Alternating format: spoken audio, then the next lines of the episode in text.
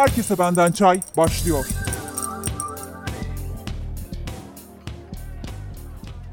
Merhaba, ben Habibe Altıntaş. Herkese Benden Çay Podcast'ine hoş geldiniz. Bugün bir devam podcast'indeyiz. Daha önce IELTS sınavı ve sınavın türleri, bu sınavla ilgili genel taktiklerden bir önceki podcast'te bahsetmiştik. Şimdi bu bölümde biraz daha detaylara ineceğiz. Bu sınavın hatırlarsanız 4 bölümü vardı. Okuma, yazma, konuşma ve dinleme. Şimdi tek tek bu bölümlere girerek sınavda bu bölümler nasıl gerçekleşmekte ve bununla ilgili taktikler nelerdir bunlardan bahsedeceğiz. Öncelikle bu hafta IELTS sınavının listening ve reading yani dinleme ve okuma bölümlerine bakacağız. Detaylı olarak bu bölümler hakkındaki taktikleri size sunacağım. Ben genel IELTS sınavı için konuşacağım aslında ama söyleyeceğim şeyler biraz daha böyle hani sınav özelinde olduğu için taktik anlamında aslında akademik IELTS'e hazırlanmak isteyen kişilerin de uygulayabileceği şeyler olduğunu düşünüyorum. Biraz daha uyarlayarak, belki bazılarını biraz daha değiştirerek kullanabilirsiniz özelinde. Herkese benden çay.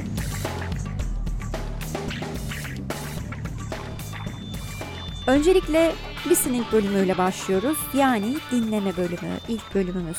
Sınavda dinleme bölümü 4 alt bölümden oluşmakta. Toplamda 40 soru sorulur. 30 dakika dinleme yapılır. 10 dakikasında da yazma işlemi gerçekleştirilir. Yani toplamda 40 soru 40 dakika sürer. Listening sınavında akademik de IELTS de aynı sınavı uygular ve sınav kolaydan zora doğru gider. Birinci ve ikinci bölüm biraz daha informal yani biraz daha gayri resmi sözcüklerden oluşan bir bölüm. İki kişinin günlük konuşması, işte bir mekan, bir durum anlatımı gibi gibi. Üçüncü ve dördüncü kısımda biraz daha böyle gerçekten resmi konuşmalar, yazışmalarla ilgili şeyler vesaire olabilir. Eğitimle ilgili konulardan bahsetmek olabilir. Bu tarz konular daha yoğun şekilde çıkmakta. Dinlemede birinci bölümde işte otele, bir kursa, rezervasyon, birinin bir yeri arayıp bilgi alması, işte bu bir müze olabilir, tur şirketi olabilir. Telefonla geçen diyaloglar olabiliyor daha çok ve boşluk doldurma oluyor. İkinci bölümde bir kişi bir şeyi anlatıyor. Yani monolog şeklinde geçer ve çoğunlukla yine boşluk doldurma kullanılır. Üçüncü bölümde 2-3 kişinin konuşması. Yani bu biraz daha çoklu grup konuşması şeklinde genellikle çoktan seçmeli sorular sorulmakta. Dördüncü bölümde yine bir kişi konuşur, monolog olur, daha çok bilinmeyen kelime olur. Okyanus bilimi olabilir, kuş bilimi olabilir, coğrafya, matematik olabilir vesaire teknik terimler geçebiliyor.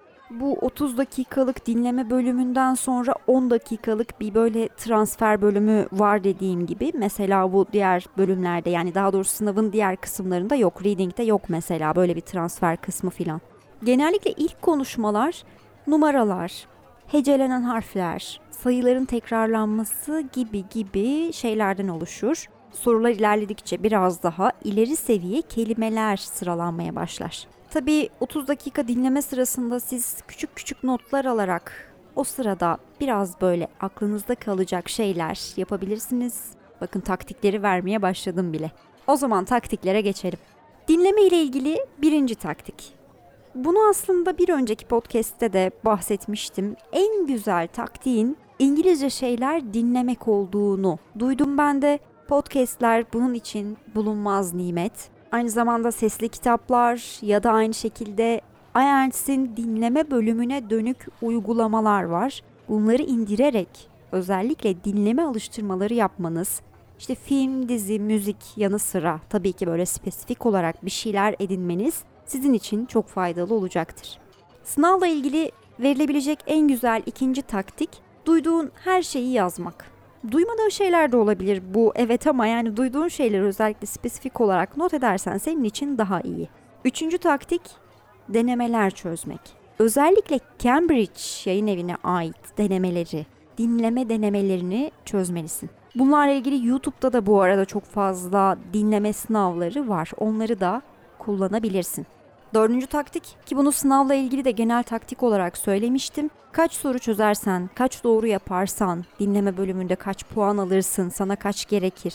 Genel olarak senin ortalaman nedir, dinlemen nasıldır? Bunları bir hesaplayıp çıkarırsan ne kadar nasıl gelişmen gerektiğini görebilirsin. Beşincisi soru tiplerini öğrenmek. Maalesef sadece IELTS sınavı değil bu şekilde kurumların uyguladığı tüm sınavlarda soru tipleri var. İşte dediğim gibi ilk sorularda mesela numara var, yok işte doğum tarihi var vesaire. Hani bu bu tarz böyle tiplerine özellikle aşina olursan kulak dolgunluğun olacak kısacası. Altıncı taktik telaffuzları öğrenmek. Bu da ancak dinleme pratikleri yaparak mümkün. Bu böyle İngiliz aksanı, Amerikan aksanı gibi aksanlara da özellikle yatkın olmayı gerektirir ama IELTS ile ilgili özellikle kaynaklardan sen dinleme yaptığın zaman zaten o aksana otomatik olarak alışacaksın. Yedinci taktik maalesef özellikle dinleme bölümü için yavaş olmak gibi bir şansın yok. Hızlı olmalısın, dikkatli olmalısın, duyduğunu hemen yansıtmalısın. Bu çok önemli.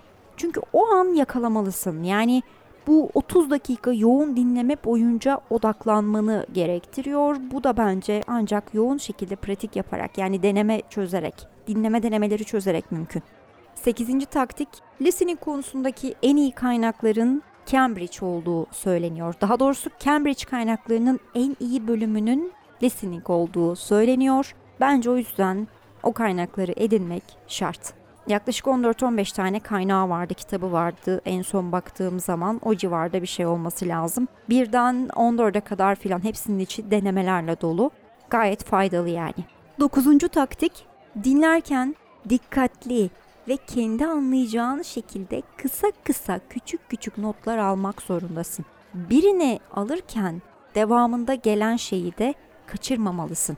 Bu arada her kısmı ancak bir kez dinlettiklerini de belirtmeliyim. 10. olarak, gerçi bu taktik midir bilmiyorum ama özellikle dinleme bölümü için de e, bu gerekli bir şey. Aslında yazma için de gerekli olacak. Yazma bölümü geldiğinde de söyleyebiliriz bunu ama yanlış yazımlara, gramer hatalarına, büyük küçük harf hatalarına dikkat ediliyor. Dolayısıyla doğru yazmak zorundasın. Her sözcüğü aynı şekilde doğru olarak kağıda geçirmek zorundasın. Ve 11. Daha önceki podcast'te önerdiğim iki web sitesinden bahsedeceğim. IELTSexam.net web sitesinde özellikle dinleme bölümüyle ilgili örnekler çok iyi olduğu söyleniyor. İkinci önerdiğim IELTSUp.com web sitesinin de dinleme kısmının özellikle çok iyi olduğu söyleniyor. Haberiniz olsun. 12. taktik Özellikle YouTube'da dinlediğiniz kişiler olabilir ya da podcast'ten dinlediğiniz, uygulamadan dinlediğiniz kişiler olabilir. Onları taklit etmek, yani onların neler söylediğini, neler duyduğunu özellikle kağıda geçirmeye çalışmak olabilir ki bu aynı zamanda konuşma kısmı için de çok faydalı bir taktik. Bunu gerçekleştirebilirsiniz. 13. tiyo, listening sınavı sırasında bir dış ses kuralları anlatıyormuş uzun uzun onu dinlemek önerilmiyor. Onu özellikle dinleyerek bir şeyler böyle kazanabilir miyim diye düşünme. Ki bu deneme sınavları çözdükçe zaten aşina olacağınız ifadeler olacak büyük ihtimalle sınav anlatımları. O zamanı iyi değerlendirmek lazım. Bu sınavın en başında sınavı anlatan kısımda özellikle soruları okumak, o kişi konuşurken işte boşluğun solundan sağına hangi kısımlar var, tam olarak geçen konular neler bunlara göz atmak, sınava göz atmak çok faydalı olacaktır sizin için. 14 numara dinlemede özellikle eş anlamlı sözcükler çok fazla karşımıza çıkmakta imiş. Söylediği sözcüğün eş anlamlısı bir şey olabilir ya da sizin kelime dağarcığınızda onun eş anlamlısı olabilir. Bunlara dikkat etmek lazım. 15. sırada şıklar, tüm şıklar yanıltıcı olabilir. Bu bir önceki söylediğim işte eş anlamlılar, benzer seslere sahip olan sözcükler vesaire şıklara konulmuş olabilir. Dikkat edin buna da. 16. taktik bu bahsettiğim eş anlamların çok fazla karşımıza çıkmasından dolayı kelime defteri diye bir defter taktiğinden tabii ki okuma bölümünde bahsedeceğiz ama kelime defterine yazı yazarken, kelimeleri yazarken yanına iki tane de eş anlamlısını yazmak. Varsa tabii ki en az bir tane olmak üzere oldukça faydalı olacaktır. 17. Cevap kağıdında ya hep büyük harf ya da hep küçük harf kullanılması istenmekte Bu büyük küçük harf özellikle gramerle ilgili hatalara önem verdiklerini söylemiştik.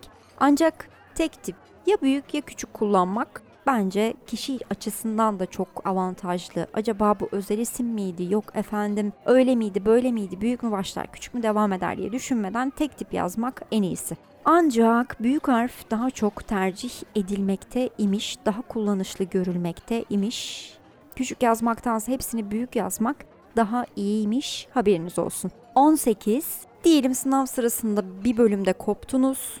Bir sonrakini kaçırmamak için paniklememek en önemli taktiklerden bir tanesi. Pür dikkat devam etmek lazım. O koptuğun, işte kaçırdığın yeri boş vermen lazım. Hemen kafanda onu bitirip hemen bir sonrakine o an akan cümleye odaklanmak zorundasın. 19. tiyo Anahtar sözcükleri yakalamak çok önemli. Neden, nasıl bahsediyor, tam ne dediği falan orada belli anahtar sözcükler söylüyor zaten diyaloglar içerisinde. İşte mesela aslında cevap şıkkı bir gün olabilir. Çarşamba değil de aslında perşembe de değildi filan diye böyle anahtar sözcükler söylüyor sana. Sen o iki günlük kafanda eleyip diye direkt diğer günlere odaklanmalısın mesela. 20. taktik boş konuşan biri olabiliyor. Bu az önce verdiğim örnekte olduğu gibi. O günde değildi, bugün de değildi, şu gün müydü, o gün müydü derken belki karşısındaki kişi doğru günü söylüyor, doğru cevabı söylüyor ama sen bu diğer kişiye odaklanmaktan doğru cevabı kaçırabilirsin. O yüzden dikkat etmek lazım. 21. Harflerin tek tek nasıl okunduğuna, kelimelerin tekil mi çoğul mu olduğuna, sayıların özellikle nasıl okunduğuna dikkat etmelisin tekillik, çoğulluk, sayılardaki birbirlerine benzerlik vesaire bunların hepsi tuzak kısımlar.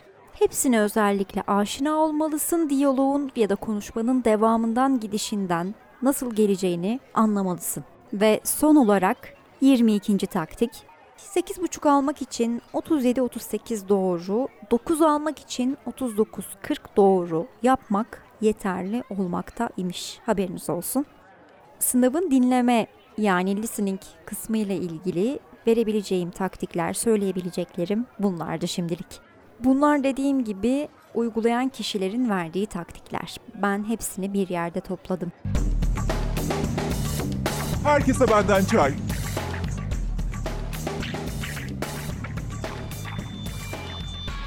Gelelim sınavın okuma yani reading kısmına.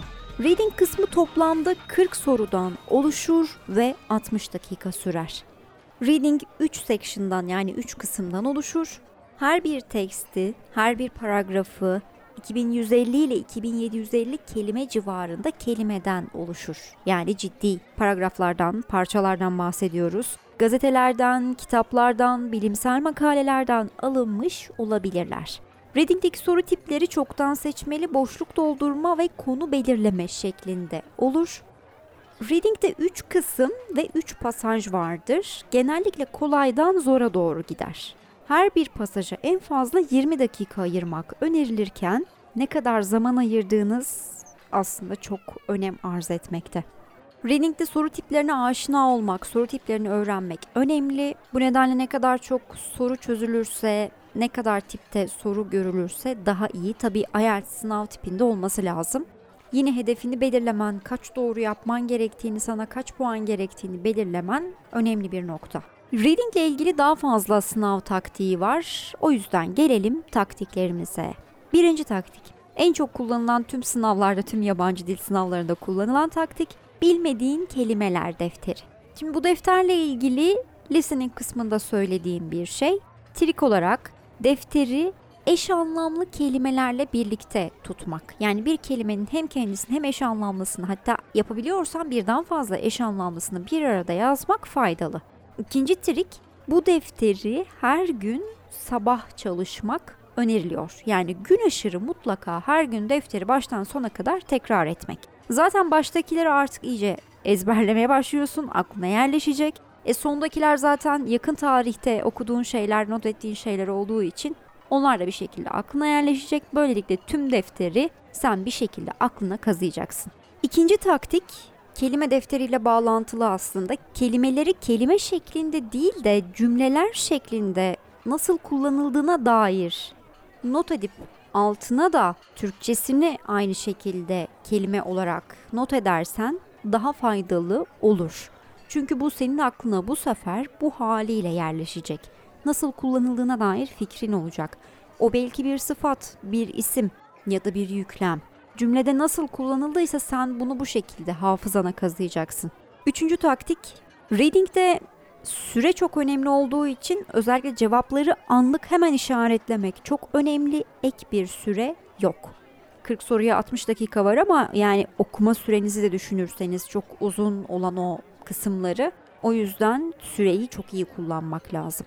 Dördüncü taktik. Reading'de tüm kelimeleri anlamaya çalışmak imkansız ve boşuna zaman kaybı. Bilmediğin kelimelere takılıp kalma.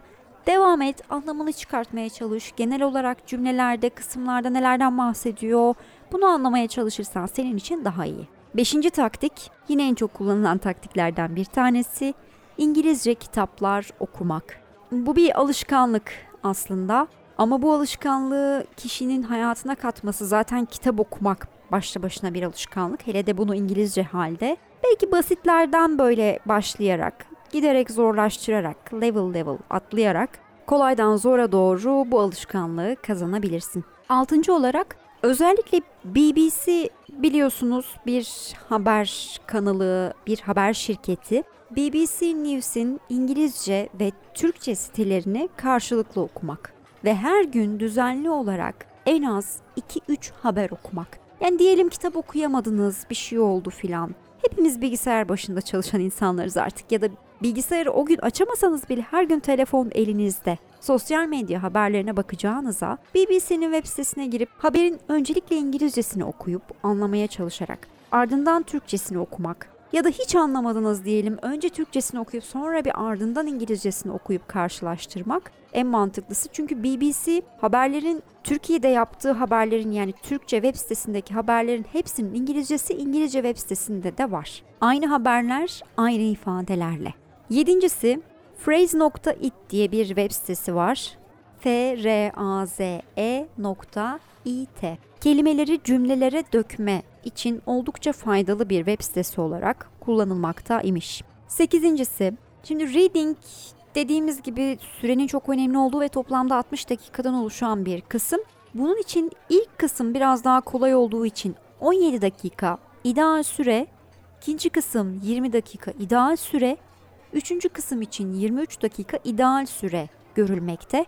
Diyelim ilk kısımda 17 dakikadan fazla zaman harcadınız. En fazla 20 dakika harcayıp bırakın. Mutlaka bir sonraki paragrafa geçin. En fazla her biri 20 dakika olmalı çünkü. Dokuzuncu taktik. Ne tür soruların çıktığına detaylı olarak bakmak lazım. Bunun için de IELTS'e özel reading denemeleri çözmek lazım. Buna en güzel bakabileceğiniz yer IELTS denemeleri. Çünkü diğer sınav tiplerine dair de çok fazla reading sorusu var ama eşdeğer değil. Mesela bir pasaj veriyor size. Yazar ve araştırmacı ile ilgili olduğu durumda pasajda geçen isimleri hemen bulmak, bir isimden bir paragrafta birden fazla bahsediliyorsa, eğer bunun ne kadar zor olduğunu görmek filan bunlar aslında IELTS'in özellikle reading konularında geçen şeyler. 10. taktik soruları çözmek için bir biçimin stilin olması lazım.